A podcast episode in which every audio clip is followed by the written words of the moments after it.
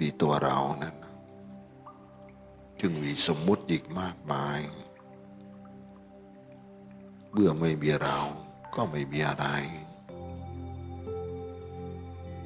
ดูก่อนพาหิยะเมื่อเธอไม่มี พระพุทธเจ้าสอนพระพาหิยะ เมื่อใดเธอไม่มีพาหิยะ ตาสักแต่เห็น หูสักแต่ได้ยิน ลิ้นสักแต่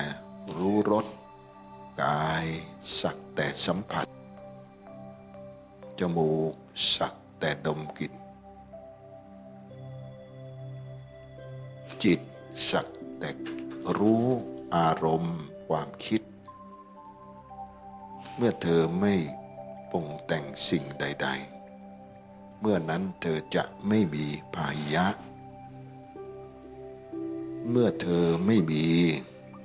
โลกนี้ก็ไม่มี โลกหน้าก็ไม่มี ในระหว่างโลกทั้งสองก็ไม่มี เมื่อนั้นเธอจะพ้นทุกข์ภายะ จบประโยค